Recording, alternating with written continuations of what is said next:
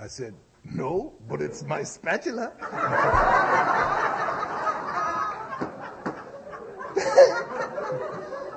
I got home and I called my sponsor and I said, yeah, we're getting the gift now. yeah, we are getting the gift now. It's beautiful. This gift is beautiful. He said, sounds like you've got a resentment. What do they take? They take workshops to learn this stuff? You know? I'm resentful at Scott for working on the kitchen truck. It affects everything. What are the defects? I'm ashamed. I'm grandiose. I'm ungrateful. I got a job. I'm working. I'm impatient. Things aren't moving along. I'm playing God. Things aren't going according to the Scott Redmond program, a fabulous and exciting program. I'm not trusting in God. If I did, I'd just go and do it. I'm grandiose.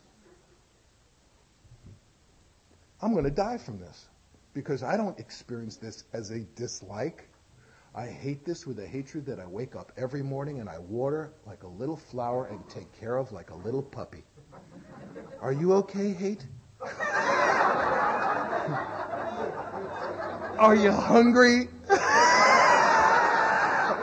Do you need a pillow to sleep on? I care. I prize it. It is, it is everything to me because I'm an alcoholic and I have given up my life for it. And if I do not lay this aside and take a look at the things in me that if God would remove, I could be in this world and have this life one day at a time, I will surely perish. And I started writing those 10 steps. I was resentful at myself for working on that truck. I was resentful. What are the defects? I mean, I'm greedy. I don't have enough. I mean, it, it, was, and I kept writing them and I kept on taking positive action. I'd come back. I wound up serving people who had been my assistant directors, associate producers. I wound up one, oh, this is a great one. I'm out doing gravy and I'm in my, and, and there come two actors that I've directed in a soap opera. So they're coming down the line and I would go, I'm okay. I, I have God now. I'm a man of God. I'm here. I'm, I'm fine. I'm fine. I have God. And I'm ready to be humble. You know, they're coming down. I'm, and they didn't recognize me. Uh, they're coming down. I went, and they're probably looking, going, hey, a weird guy. And I didn't get to have my humility moment, which really pissed me off. and I'm. I'm coming back to the home group every week with a new tale of humiliation, and the guys are just going, ah! They're just rolling in the uh, tears streaming down their face. A lot of love, a lot of love. And uh, I wrote those 10 steps and I got free and I learned how to be a good cook. And you know, my, my son Jesse, who was so scared of me, right before I got sober, I reached across my table, dinner table to get something, and my arm came near my kids and they went like this. And they did it as a reaction. They didn't even think about it, and my heart fell out of me. And my kid didn't care that I was a writer, that I was a TV director. He, what he cared about when I started cooking, he said to me, Dad, will you teach me how to cook? So we'd go to the store once a week and pick out what looked good and fresh, and we sat and I taught my kid how to cook. Never would have guessed in a million years. Certainly not part of my plan and we still cook today. Every Sunday we have a big family meal, and me and him go into the kitchen and we prepare food together. We have a great time. And um, I learned how to be a good cook. I learned how to show up and give them a dime for their nickel. And, uh, you know, on a movie set, it's a funny thing. Um, the uh, director screams at the first assistant director, and the first assistant screams at the second assistant, and the second assistant screams at the third assistant director, and the third assistant director says, Where's that goddamn caterer? And then comes and screams at me. So I got these kids screaming at me, and I'm thinking, someday perhaps you'll come and meet your new boss, and perhaps it will be me. And I will make every living, breathing, waking lo- moment of your life an agony and a hell. And, and, uh, and I. and I would, and I had to sit and I had to write about it. I had to write those ten steps. Six years later, I'm back at Universal Studios directing TV shows. A guy walks in to meet his new boss, and I see him. He comes in, he looks up, he goes, Not the caterer. oh, no, no, not the caterer. And I, I didn't have to rub it in, but I really enjoyed it. I mean, I, I, I, I enjoyed. He just quaked a little bit, and this little shiver went through him, and I went, oh, yeah, yeah, yeah. It was really funny. I was uh, on uh, on the Universal lot directing these TV shows, and this grip uh, grip guys who kind of make the whole shot possible. They do the rigging and all this stuff. They're important guys on a movie set. And he, he saw me. He said, "Oh, you're that sweet caterer. You're such a great guy. What are you doing uh, uh on the lot?" And I said, "I'm directing the show on stage 46." He said. Did you go right from the catering to the directing? yeah.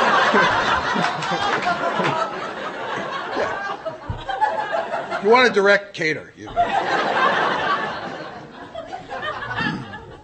So uh, I cooked for about three years on the truck, and um, and I had an overture made to me uh, by a company named Ketchum Public Relations to uh, possibly have this uh, big old comedy writing job for them. And I thought at this point, because I had paid all these dues and I had done this uh, cooking, that the men I sponsor really would benefit this time. Because they had seen me suffer and now they would see me prosper thusly, and it would be good for them. So I did a videotape for these guys, and my brain blew up before I, before I even found out about the job. I went mad. My brain exploded. I did a Yosemite Sam, and uh, I had uh, I had to write about it and release it before I even heard about the job. And I wrote about it, released it, prayed about it, worked on it with my sponsor. Then I get a call from Ketchum saying I did not get the job. I was fine with that. Then I get a call asked me to cater some commercials in the mountains above LA up in Lake Arrowhead. I said, fine. I get in the truck. I get up there and I grab the call sheet. The call sheet on a shoot gives you all the information about who you're working for. And I see that the commercials are for Ketchum Public Relations. I'm cooking for them now. Now I'm cooking for them. And I see a guy down at the end of the truck with a videotape camera, and he's taping me. I said, What are you doing? He said, I'm taping the making of the commercial. He's taping my humiliation. so he's going to go to New York with the tape and show them in New York, and they're going to go, Is that Scott Redmond with the meatloaf? Is that. I got home and I called my sponsor and I said, Yeah, we're getting the gift now. yeah, we are really, really getting the gift now. It's a miracle. Miracle, miracle, miracle. And he said to me, uh, I guess God had enough writers. He needed a few cooks today. And then he said, uh, You know, you told God you wanted to work for Ketchum and you forgot to tell him what you wanted to do.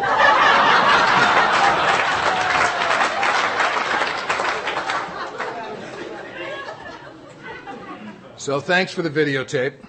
And uh, that was the gift for me at that time. Step 11,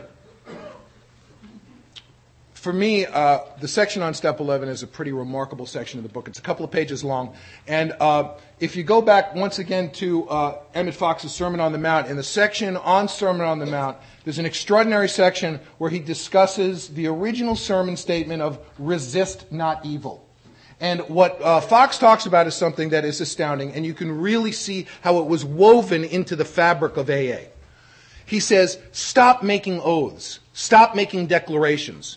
In other words, stop saying you'll never drink again. Stay in today. And he talks about it magnificently in a ferocious and brave manner. He says religious disciplines that ask their clergy to make lifelong commitments, he says they're missing the point. It's today. Let's, what are we doing today? What is our relationship with God today? Stop trying to ward it off with these big sweeping statements. And that's exactly what step 11 says. The occasional hunch or inspiration will become a working part of the mind. Stay in today. Take a breath. Ask for guidance. Stop. Do those checks. It's really quite gorgeous. And I personally love Bill's description of it. In his story, he says in, uh, a price had to be paid. The price was the destruction of self-centeredness and I just love the way he presents this. He says, In all things, I had to t- turn to the Father of light who presides over all. I mean, what a, what a, I have to destroy self and make myself open and available to that light. It's just, I've always loved the way he expressed it. Um, one thing that I did early on was I went through the section on the 11th step in the big book and I made a list of things that it seems to me they're telling me to ask for. And I put them into a prayer which I added to my prayer life every morning. I do one, two, three, as I described this morning. I do the third step prayer. I do the seven step prayer. And then I go through this list of things which it seems to me that section on 11 has guided me to ask for. And I say, Dear God, please direct my thinking today. Show me all through the day what my next step is to be. Give me whatever I might need to overcome such difficulties. Please keep my thoughts especially divorced from selfish, dishonest, and self-seeking motives. Please keep me from self-will and self-pity. Hold me close to you, reveal your work to me, and give me the power to carry it out. And then I end my prayers for that day with the only request I make directly for myself. Hold me close to you and keep me sober just for today so that I might better do thy will, thy will be done, not mine. And it has so enriched my life. And um, the, uh, one of the things that, he, that, uh, that Emmett Fox talks about in, in, in Resist Not Evil, he says, please try not to let your prayers turn into an automatic, mechanical, parroted exercise. I can't tell you how many times that's happened to me in sobriety. Boom. Right? Blah, blah, blah, blah, blah, blah, blah. Hello. step, step, step, step, step, step, out of here. And, um, and now I, I really, uh, I really don't feel right if after I, sp- I do that codified stuff, but if I don't stop and say, Pop, help me to, what's going on today? What's the, been the difficulty at work? What can I bring to the situation instead of what can I show up for? Help me to be strong but firm. I'm working with psychotics. I'm working with people who are physically violent with each other and are nuts. When I first started working there, I answered some of their violence with violence, not coming to blows, but pretty close. And it made me sick and I did some work on it with my sponsor. And my sponsor, basically, his attitude is don't mistake my kindness for weakness. I don't have to grovel in front of anybody. So the next time the guy came to me violently, I said to him, you know what? This isn't going to work out the way you want it to work out. He said, what? I said, I appreciate what you're saying, but I just want to tell you, I'm not going to do it and it's just not going to work out that way. What do you mean? It's just not going to happen the way you want it. And the guy just wandered away after a while. It was like I wouldn't respond to the stuff. I just held firm, told him it wasn't going to happen that way, and that was that. It was, it was great. It was just wonderful.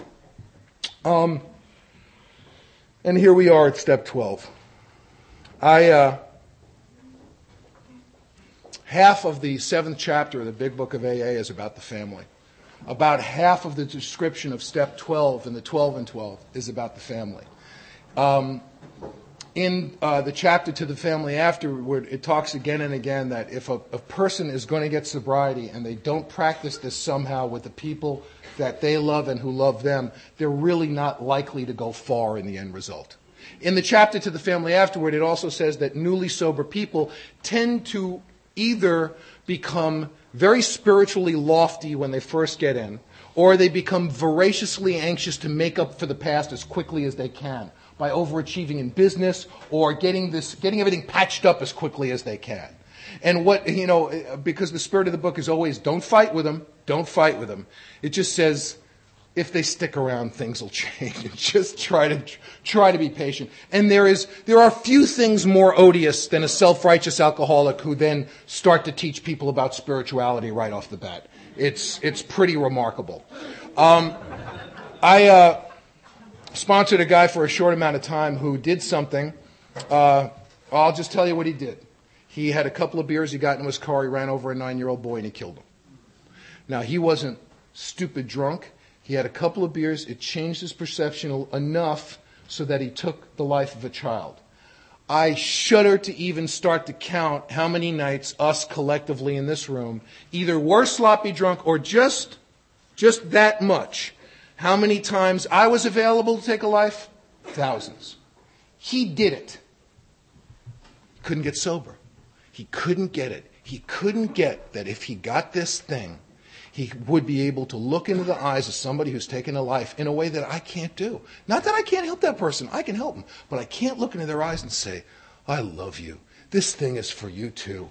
I did it and I am free now. I, there's a guy up in LA who took the life of a kid in a car, and he said one of the things he shares, he says, I never saw that kid before the night that I killed him, but I've seen him every night since. Man. But you hear this guy talk, and you know he's got it.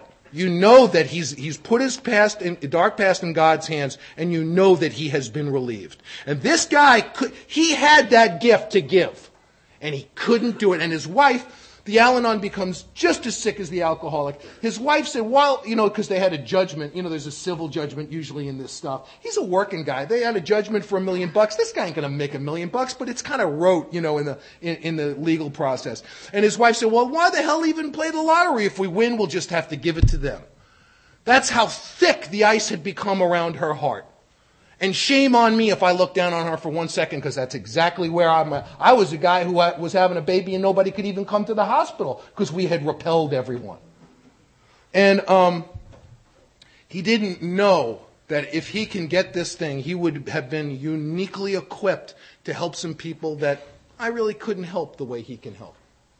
Um, I really thought that my wife was really the source of just about everything that was wrong in the universe. I think I shared this morning that I used to wake up and just look at her jugular vein pumping and just say, couldn't I just hold that down? Just keep my, keep my finger on it. Um, and, uh, and, and I genuinely, genuinely loved her. Um, I only learned to love my wife in the, in, in the process of being sober because I was so adored in Alcoholics Anonymous. I was so adored by my sponsor. I was so adored by these guys who, um, who knew where I had come from.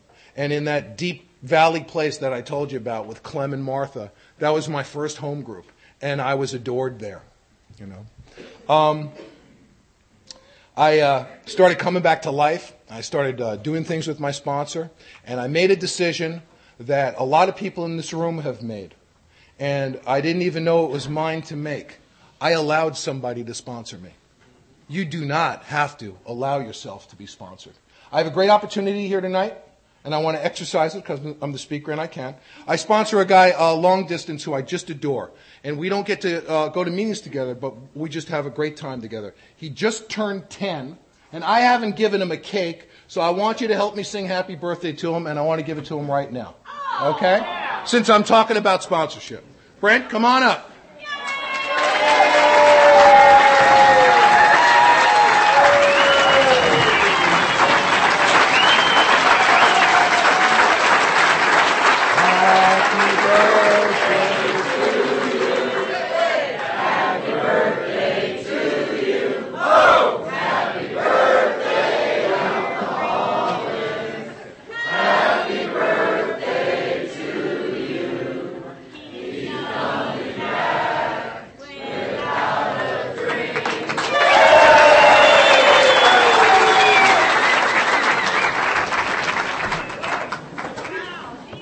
Thank you, Brent, for saving my life. And uh, I started following these guys around and allowing myself to be sponsored. And uh, you know, you can get any sponsor you want. You get a boutique sponsor. You can get a you know a highbrow sort of high. You know, I um, I sponsor 25 guys. I work. I don't work with many of them. I, I probably work with 10 of them. Um, Brent's one of them. I mean, work in a way that I makes me feel like I can actually not drink. Uh, I, the best time I've ever been fired was by a guy who I had no recollection of sponsoring. Um, This guy came up to me at a meeting, and this is the kind of guy that when he shared, people took their own lives. This guy was one of the, he was such a windbag, and he just this stentorian pedantic. He never ever hind- bothered any of us with any information about the steps. I, I judge no man, but it was odious listening to this guy, and he walked up to me in a meeting, and he said, you know, you really haven't been there for me. Uh, I'm gonna have to let you go. I missed the whole thing. It was the greatest way I've ever been fired because I missed the what would probably have been an awful experience. So it was great. All I got was the being fired part, which was a source of joy for me. Um,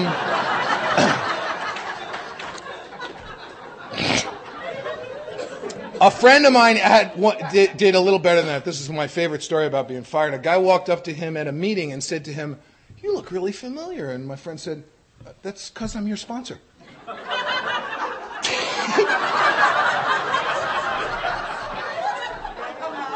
this this buddy of mine's a speaker in AA, and this guy had been uh, saw him talk uh, with a recovery group and got so excited about his talk, ran up to him and asked him to sponsor him after the meeting, and never called him again. It's a year later, and he goes up to my buddy. He says, "You look familiar," and he says, "I'm your sponsor." So um, you can ask anybody you want to to sponsor you. I got to tell you this. This is a great story. This buddy of mine, who I'm telling you about, was answering calls at central office one night, and this woman called and said, "How long is the waiting list right now for AA?" And um, he said, "What are you talking about?" And she said, "Well, a month ago, I told my husband he had to get out of the house if he didn't join AA. He went back in the other room. He came back in and he said, "Honey, uh, they're full right now, and." Uh,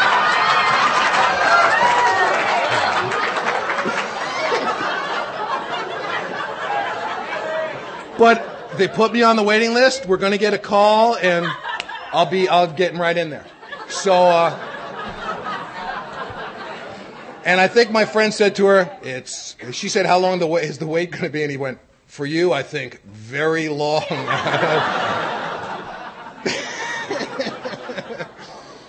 um, and I started letting these guys uh, sponsor me, and I, my, I started going on panels with my sponsor. I was about a year and a half sober.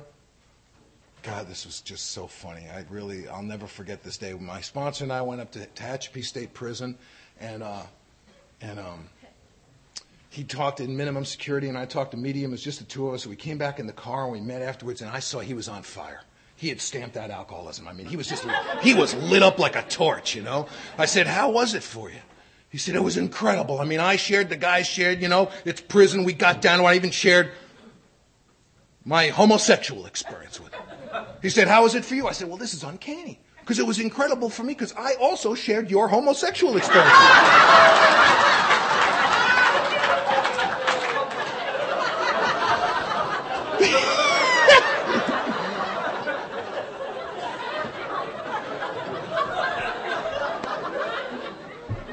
he, he told me, he said, I'm so glad you're getting your sense of humor back.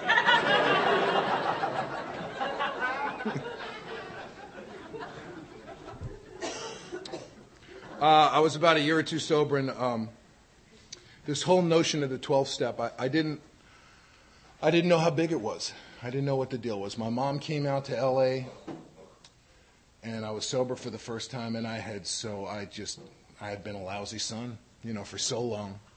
And she was out here, and I said, "Would you like to attend an AA meeting with me?" And to my surprise, she said, "Yes, i would like to go to the meeting, but please don't leave me alone we're there." So I said, okay. And we sat down in our seat. She's sitting on the aisle and I'm sitting next to her. And this kid walks over and leans across my mom and says, I don't know if you remember me, but two weeks ago, you walked me over to the river and we threw in my dope. And I just want to let you know that I haven't had a drink since that night. he started to cry and I started to cry. And he got up and walked away. And my mother turned to me and said, go do whatever you want to do. She just got it. And she's gotten it ever since.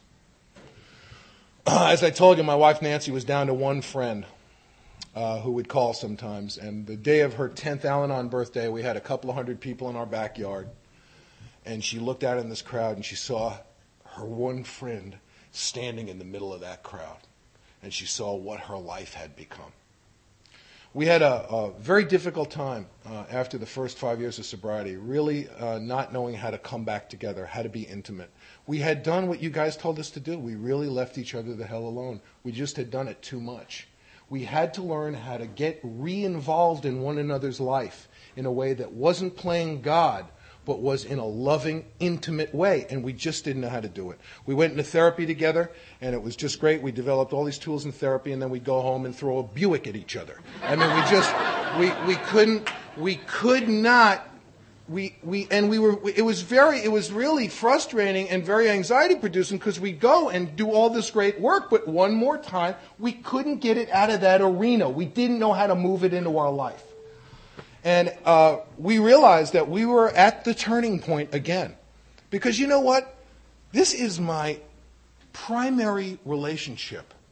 How insane is it to hate that person? How insane is it to live in a, to live with an enemy? Move.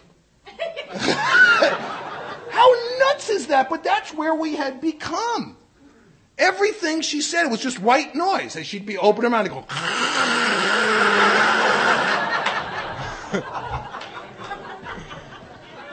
and I knew cleaning wasn't going to work anymore. that was over.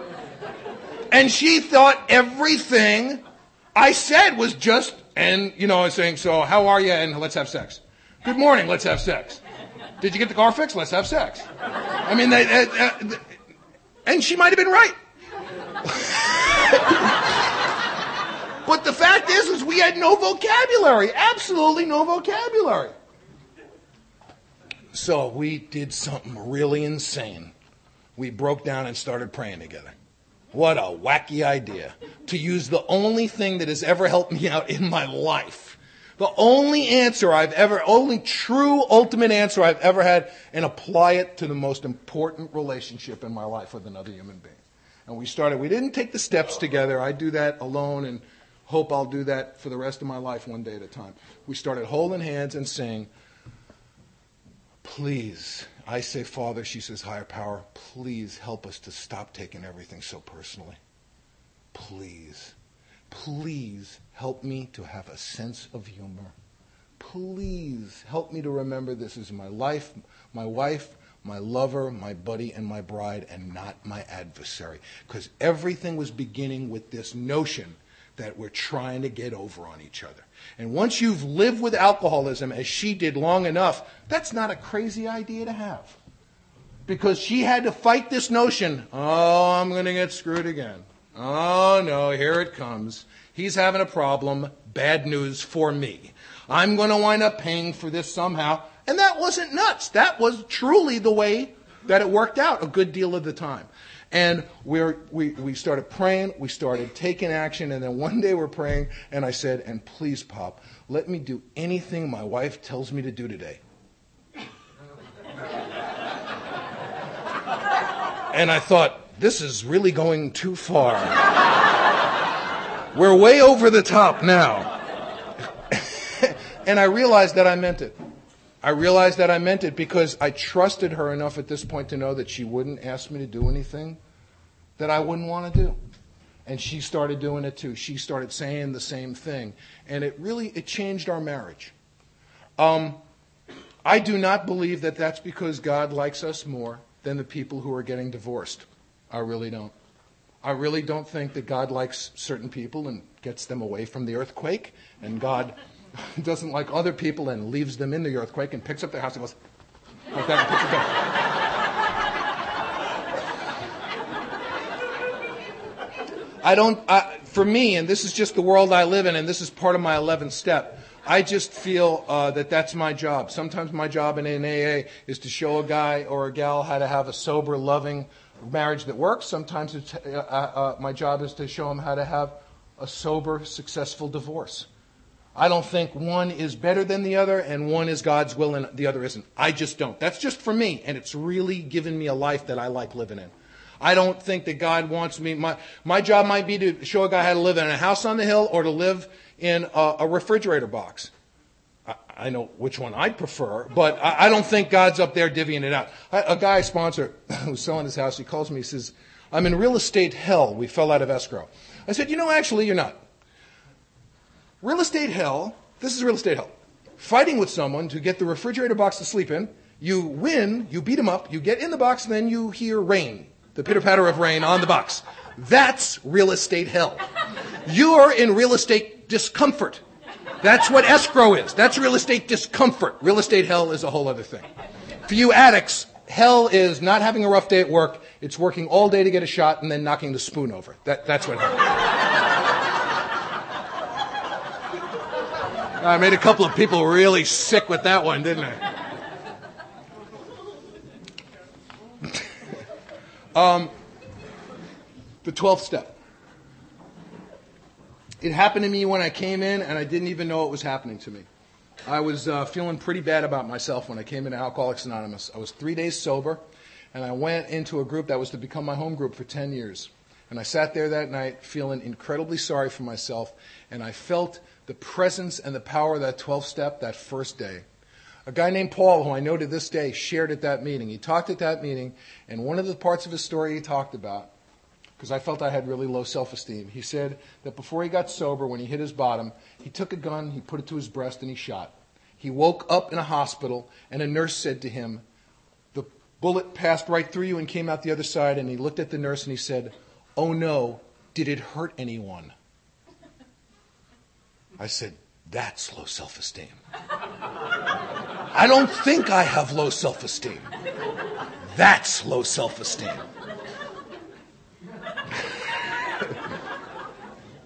um, uh, one night I came home from uh, talking at a meeting. I think I had saved everyone in Covina that particular night. And um, I came home and uh, I uh, asked my wife how she was. She said, I'm fine, uh, but your son is having a bad acid trip. I went inside and Micah was playing with a headless doll under a black light in his room. And. Uh, 14! He's 14. Bad acid trip. Scott Redmond, circuit speaker. Child, acid trip. Not supposed to happen. Right, Jim? At any rate, uh, I went inside. I said a little prayer. I went in, back into Micah's room. I put my arms around him. I said, This is a, a pill. It's going to wear off, and I'm not going to leave you. And he said, Thanks, Dad. And we sat up. I called a member of Alcoholics Anonymous who uh, was a psychiatrist, is a psychiatrist, and he prescribed some medication for Micah. Uh, my sponsor went and picked the medication up and dropped it off. This is a kid, I couldn't find anybody to watch him the night that his sick brother was born, and AA was all over him. I thanked the psychiatrist. I said goodnight. He said, oh, I'm not going to sleep till Micah goes to sleep. And he stood up and he talked to Mike. You didn't tell me my kid wouldn't have a problem. You told me I'd never be alone again. Ever. And the nights when you were busy, I'd have my father. And the nights when he was keeping Saturn on its axis, I'd have you but I'd never, ever be alone again. So we put Mike into therapy, and that was, he enjoyed therapy, and it made him, uh, gave him a lot of self-esteem so he could really go into the drug trade. And, uh, uh, cause you, you know, you can't, without that self-esteem, you really can't be entrepreneurial. And, and, uh, he, uh, he, uh, got thrown out of high school for dealing drugs. And what my wife and I did is we did what we've been given in AA and Al Anon. We presented my son not with playing God, not with bullying, with sensible, flexible, consistent limits. Where God's involved. Look at those traditions. It's all over them. A loving God as he presents himself in our group conscience. And we were taught at that time, we started to get taught by people how to take those traditions and apply them in our family as a group. And man, did it work. Did it work magnificently. And we just said, look, we're just gonna, we're gonna do this with you. Okay?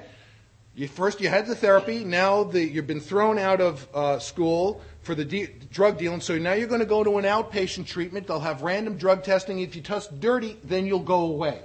We're not going to take a leap. We'll just go with you on this.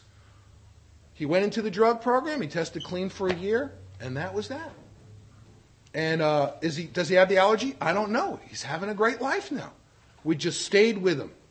My wife comes home she, I, from a meeting. I said, "How was it?" I said, "Oh, great. I shared the, you know, what's happened with Mike." I said, "You, shared it at a meeting. You told people." You, she said, "Honey, what do you think our club is about?"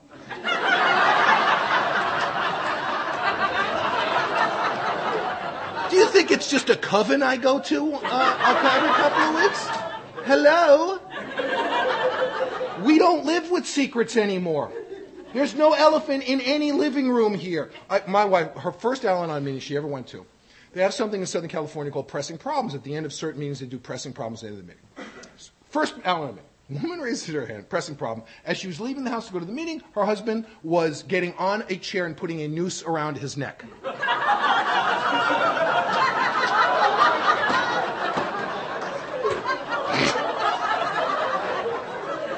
My wife figures that's it. This woman's life is over. She'll have a life. That will be it.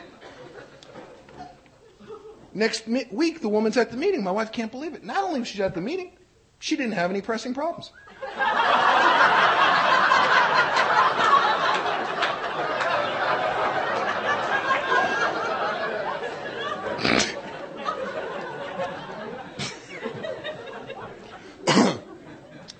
when Michael was five, I told him he had no, that there was no God when he asked me was God, when I was uh, a year sober, I started sponsoring a guy who I sponsor to this day. I sponsor him longer than I sponsored anybody. My darling Roland, and uh, and uh, I got ten months more than him, and I've been his sponsor since Jump Street, and we just adore each other. And he used to call me every night, and he'd say, leave a message on my tape machine, and he'd say, Scott, it's Roly. I love you. Good night, and he'd hang the phone up. And five years after this, when Michael was, uh, when I was six years sober, Michael was a little boy. He came to me and he said, "You know, Dad, when I was a little boy, I couldn't fall asleep until I heard Roland's voice on the machine. And when I heard Roland's voice on the machine, I knew it was okay and I could go to bed." I told him that there was no God. I tried to rip God out of this kid's life, and you guys, you came and you got us. You came and you got us. You tucked my kid in at night, and you took care of him.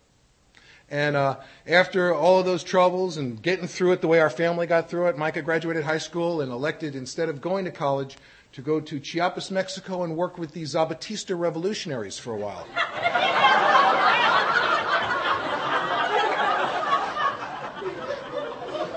I'd see Peg and Dick every once in a while on the circuit during this time, and I'd just go,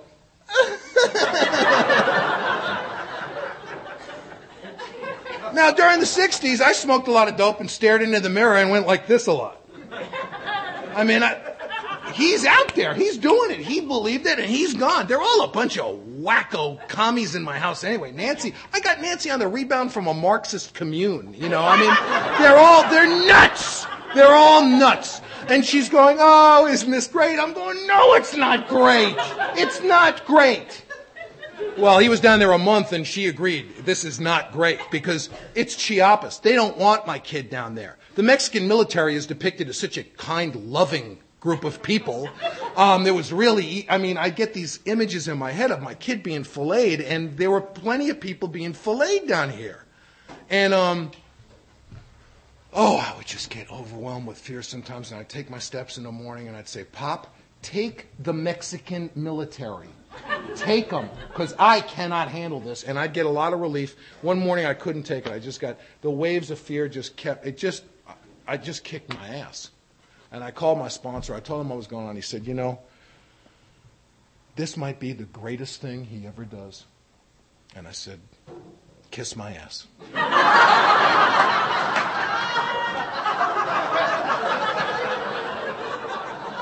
I said that to myself.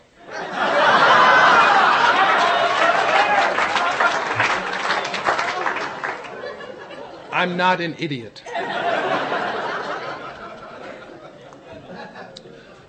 But I did say that to myself. I said, easy for you to say it's not your kid. You know what? It's the greatest thing he ever did. Uh, the year after that, he came back. He went up to college, and Nancy went to check him in up at school, and you know, the boys are being checked into their dorms, and the moms are making their beds, and the boys are going, you know, they're just going nuts, you know. And my kid's up there going, I've been to Chiapas. Who cares? Make my bed. Do whatever the hell I want to do. He just he can he can do anything. I mean, we we we. Do you think he can go to the hardware store? Well, he went to Chiapas. I I I, I, I think he can handle Osh, don't you? Um, it just became the acid test for his life. I mean, he, he really became his own man in a, in a beautiful and productive way. Would I have denied him that? In two seconds. Absolutely. And thank God Paul walked me through all of that stuff. He was such a tremendous help to me. As a matter of fact, I had to change uh, careers about five months ago.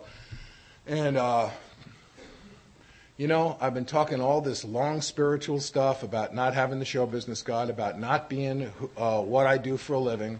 And five months ago, I was confronted after doing a lot of 10 step work about being broke, about irresponsibility with money, about one kid being in college, another kid ramping up.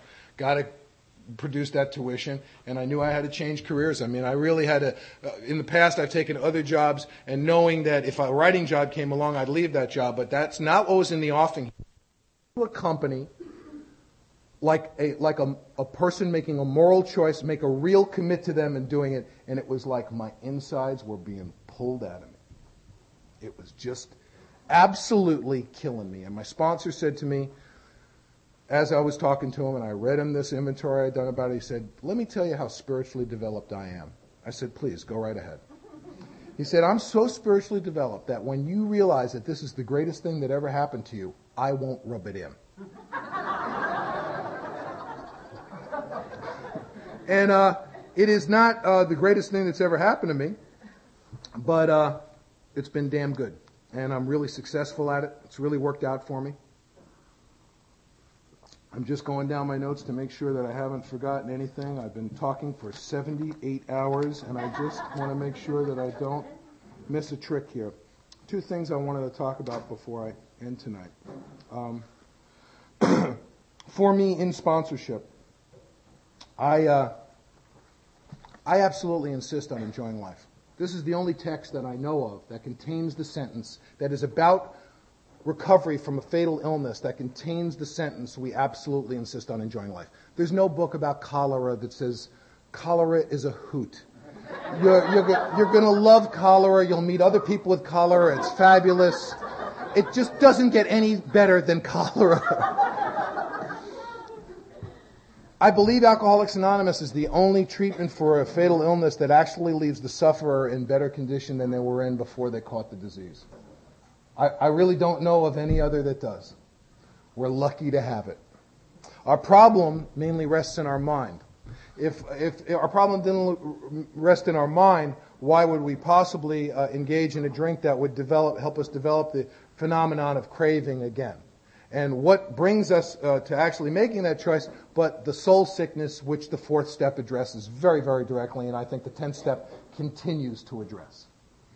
Um, and again, the good news is our problem mainly rests in our mind. Uh, otherwise, how could we benefit spiritually from having this disease? And the bad news, of course, our problem mainly rests in our mind. Because newcomers suffer from different kinds of sicknesses and problems. A guy walked up to me on a trip I was on. He said, What do you think about me going out with a newcomer? And I said, I tell you what, instead of going out with her, go to a hospital, go up to ICU, find a woman on life support, unplug her, have sex with her, finish up, plug her back in, and walk away. Same thing. Uh,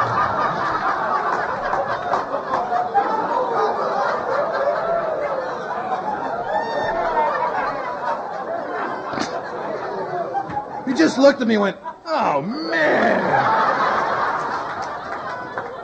I don't think it stopped him, but I hope it really ruined it for him. but I judge no man, but you know that because I've been saying it all damn day. So. People two weeks in, in, remission from leukemia aren't having dating problems. Alcoholics are. I was uh, met a newcomer some years ago at a meeting, and he uh, called me when I got home, and he talked to me for an hour. I said, uh huh four times so he'd know I was not dead. And uh, he uh, explained to me he had been stalking several women. He had a restraining order taken out against him, but he's two weeks sober now. It's all different. And at the end of the hour, he said, I feel so alone. I said, What do you mean you feel alone? He said, I mean, I don't have a woman. I said, Well, what, what exactly would you be bringing to a relationship right now besides stalking skills? What exactly are you bringing to the party right now? What a catch, huh? But uh, because our problem mainly rests in our mind, we're privy to this. One of my favorite stories, and I, I just, I haven't seen this guy in a long time. I was, uh, my wife was walking through our room, and I was on the phone with a new guy, and all she heard me say into the phone was, let's say the aliens are coming.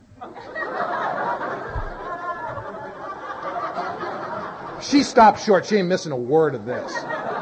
I said, look, I'm not saying the aliens aren't coming. They perhaps are. That's an outside interest, let's say. I have one question. Why are they coming for you? Why you? You have no life. You live in North Hollywood. You're 11 days sober. Why have they traversed a universe for your sorry ass? Don't you think they'll like call a cop, look up, you know, even go to a post office? Why you? Plus, he's sleeping with a Bible on his chest to ward them off. They're going to come across an entire galaxy, walk into his bedroom, and go, oh no, the Bible, let's go home.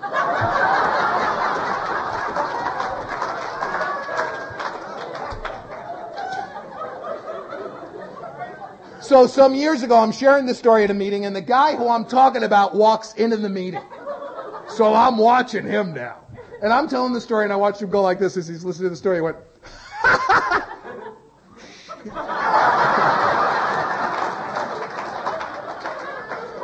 And I saw the horrible memory come crashing in on him. I believe for me that a sponsor has to be allowed into my life anytime he wants in. I believe for me that if I stop allowing myself to be sponsored and I have to recommit to that all the time. I believe for me if I don't work the 10 step, I will stop sponsoring because the men I sponsor annoy the living crap out of me at times. It's really hard. It's really hard to sponsor. It is a great joy. One of the men that I sponsor, his name is Phil.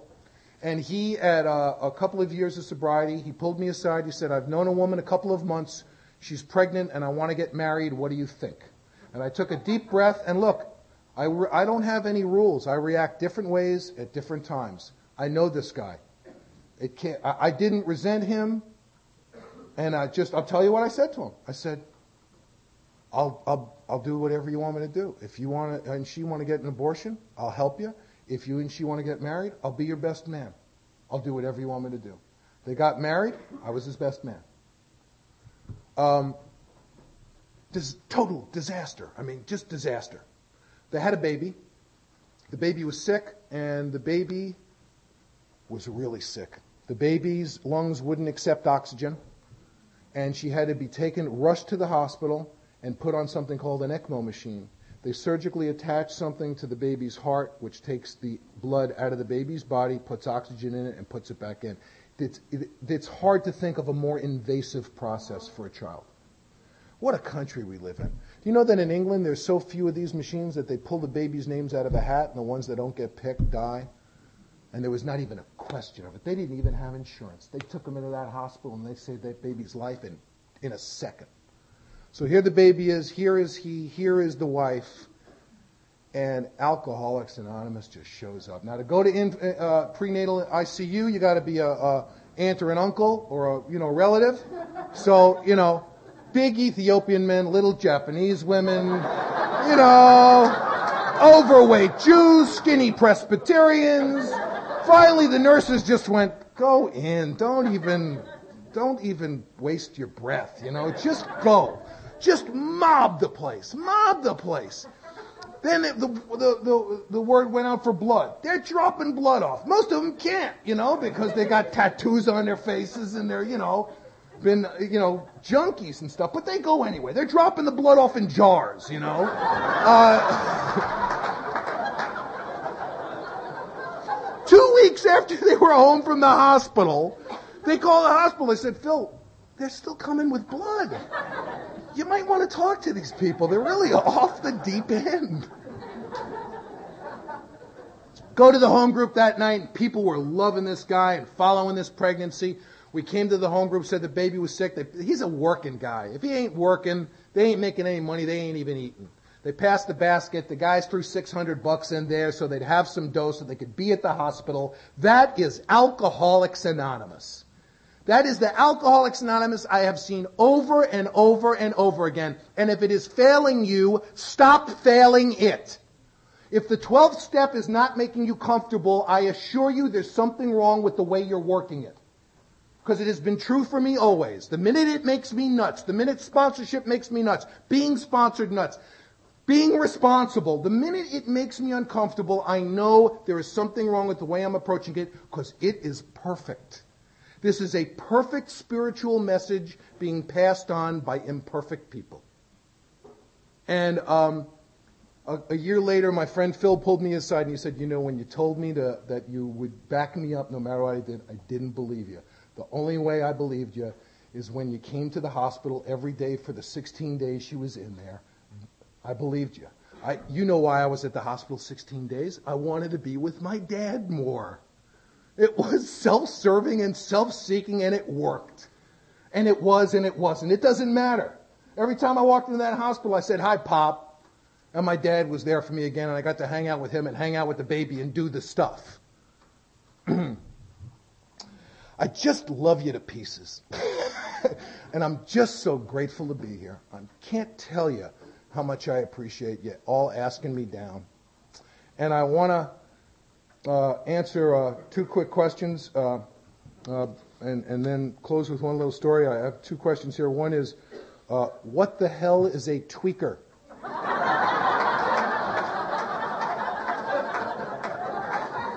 Mr. Anonymity just raised his hand over there. Uh, uh, speed freak. They're quick. They stay quick. They wear out their clothes from the inside a lot. And they have usually very well organized wallets.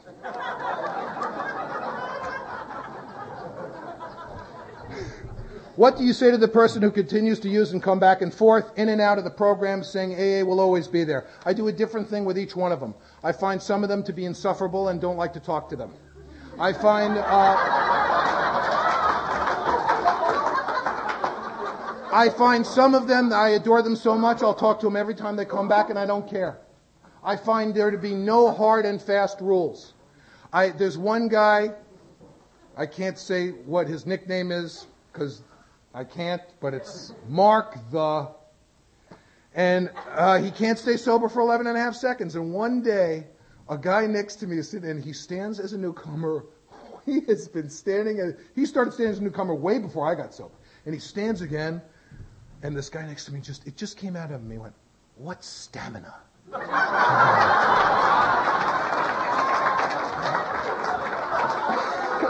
to take that ass pounding over and over and over again. And I, you know, there are some guys who I just, I just don't want to hear it. I'll tell you one of the things that really my heart goes out to them when I hear a guy slip, get to a podium, and try to use it as a teaching tool for us. Well, I just want to tell you, I've been out there. Don't do it. Oh, don't do it. I've done it for you. Thanks. Um, like you did it for me, right? But when they, and I, whenever I hear that, I go, man, you still don't get it. You just don't get it that you gotta not, you gotta stop knowing this stuff. You can't take your failure and somehow use that as sort of some badge of knowledge that you're going to pass on to me. It doesn't, you know, our, our book says that an alcoholic needs a message with depth and meaning.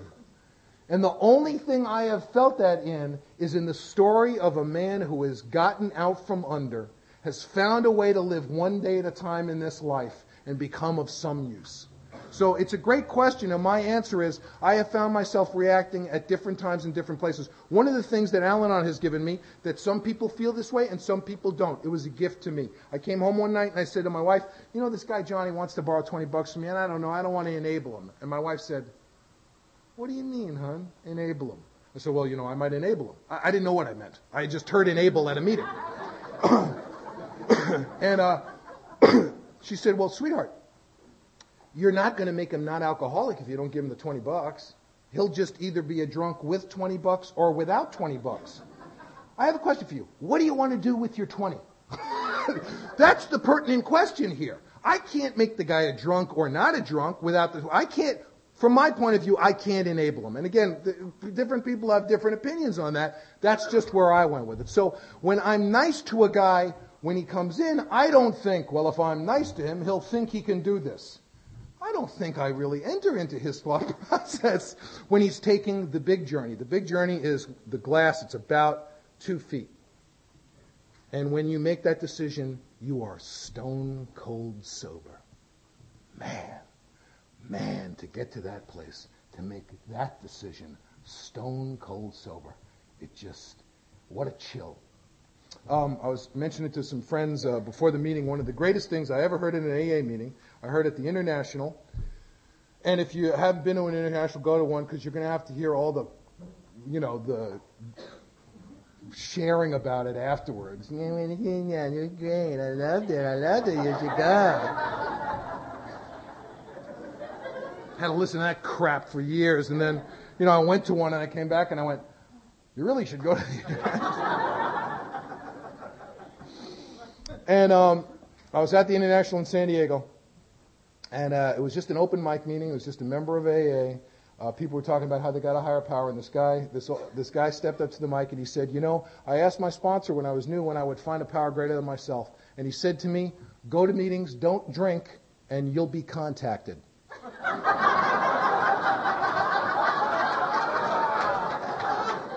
I just, I just thought it was just the greatest thing, greatest thing in the whole world. I want to end my talk uh, with a, a, compliment paid to you by my son Micah. It's one of the most beautiful compliments I've ever heard, and he paid it to you guys in this room. He uh, was babysitting for a couple on the program uh, a year or so ago. And the guy uh, said to Mike, What do you think of hearing your dad in AA? And Micah said, I don't really care much about that. I mean, I don't really care much about the talks and stuff like that. He said, All I can tell you is that since I'm a very little boy, the men and women of Alcoholics Anonymous and Al Anon have taken very, very good care of me. And never once has any of them demanded that I believe what they believe. Wow. What an extraordinary expression of what Dr. Bob said all of this boils down to. Everything I've talked about today, all the 12 steps boils down very simply, if you distill them, to service and love. And what a beautiful expression, my son. And that was based on his own personal experience as 14 years of a member of a home dedicated to Alcoholics Anonymous and Al Anon. Thank you for my life. Thank you for my children. Thank you for my wife.